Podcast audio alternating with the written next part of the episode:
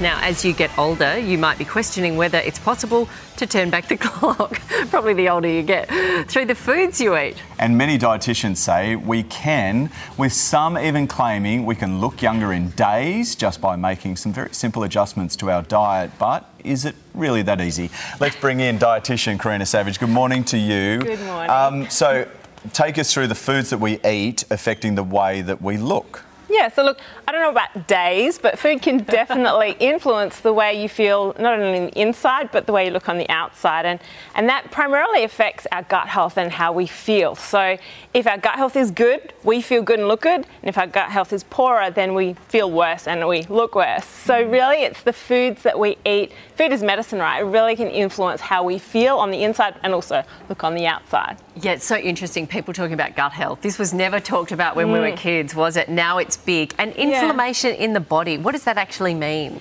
So, inflammation is the body's natural defense mechanism. So, there's acute inflammation. So, if you fall over and you bruise yourself or you cut yourself, the body's triggers the immune system to create inflammation to heal the body, and then it goes away.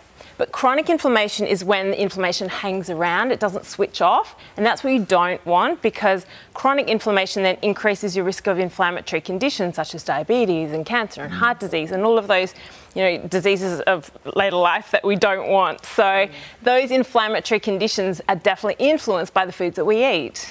So, Karina, you, we often talk about losing fat. Mm. Could part of it be inflammation rather than fat that we need to get on top of? Absolutely. And we know that that whole um, obesity epidemic, people are a lot more inflamed when they are overweight and obese and unhealthy. So it is, it's very much, an, it's a silent inflammation. You can't see it, but it's the inflammation that's doing a lot of damage to our body. So, how do we get rid of the inflammation? Yeah. So we eat better.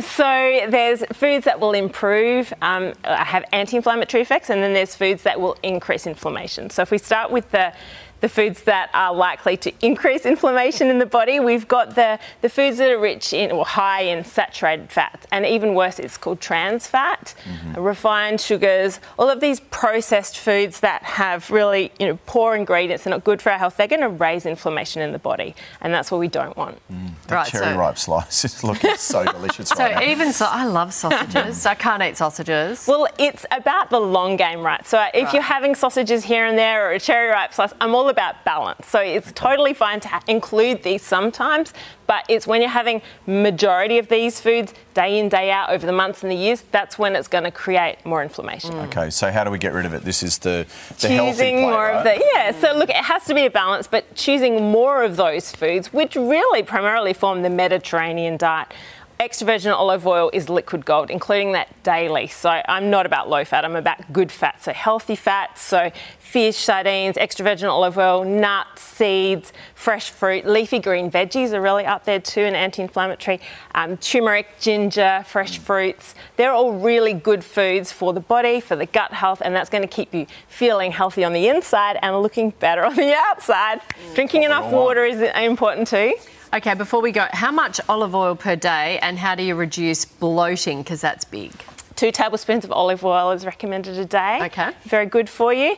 And bloating, look, bloating is affected by many things. Definitely having these highly processed foods will make you feel yuck and potentially increase bloating, but bloating can also be affected by many things. So if you've got irritable bowel and you're feeling bloated, it's perhaps best to seek professional advice from a dietitian to navigate that tricky area a little more. Right, okay, there you Great. go. Thanks, Karina. Appreciate it. It's a Thank pleasure. you.